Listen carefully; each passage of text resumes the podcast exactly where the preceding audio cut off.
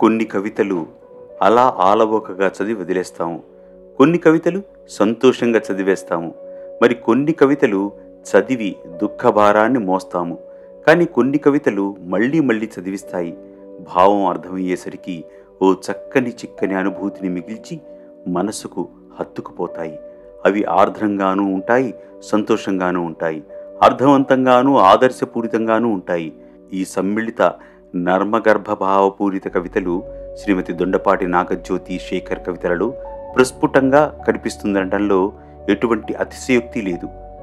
తన ఒక్కో కవిత ఒక్కో ఆణిముత్యం అలా ఏడ్చి కూడ్చి అల్లబడిన అద్భుతమైన పుస్తకం రెప్పవాల్సని స్వప్నంగా మన ముందుకు తీసుకువచ్చారు. పుస్తకం పేరులోనే ఓ అద్వితీయ తన్మయత్వం.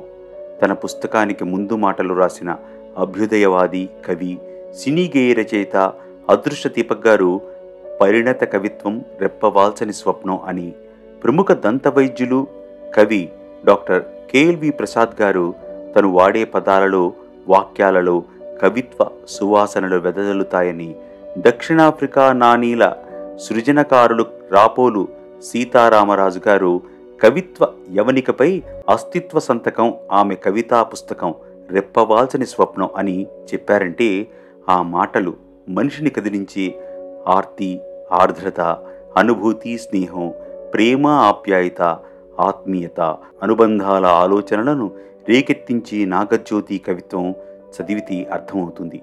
అది సజీవ అక్షర సత్యాలని. అందుకే తన అంతరంగ తరంగంలో వ్రాసుకున్న ప్రతి అక్షరం చెబుతుంది.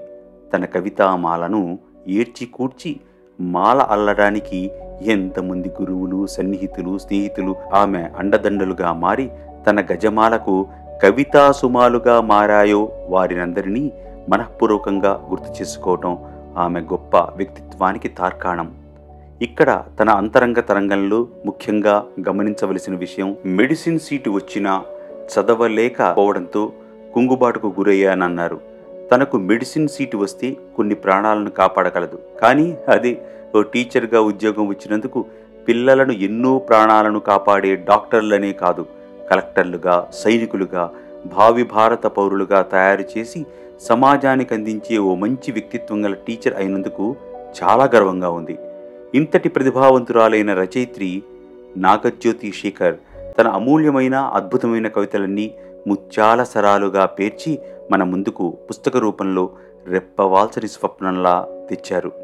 కవితకు కావలసిన ఎత్తులన్నీ ఎత్తుగడలో గుప్పించి చివరిదాకా వస్తువును గోప్యంగా ఉంచి కవితను అనుభవజ్ఞుడైన శిల్పిలా ఓ అందమైన శిల్పంలా చెక్కడం తనకు వెన్నతో పెట్టిన విద్య.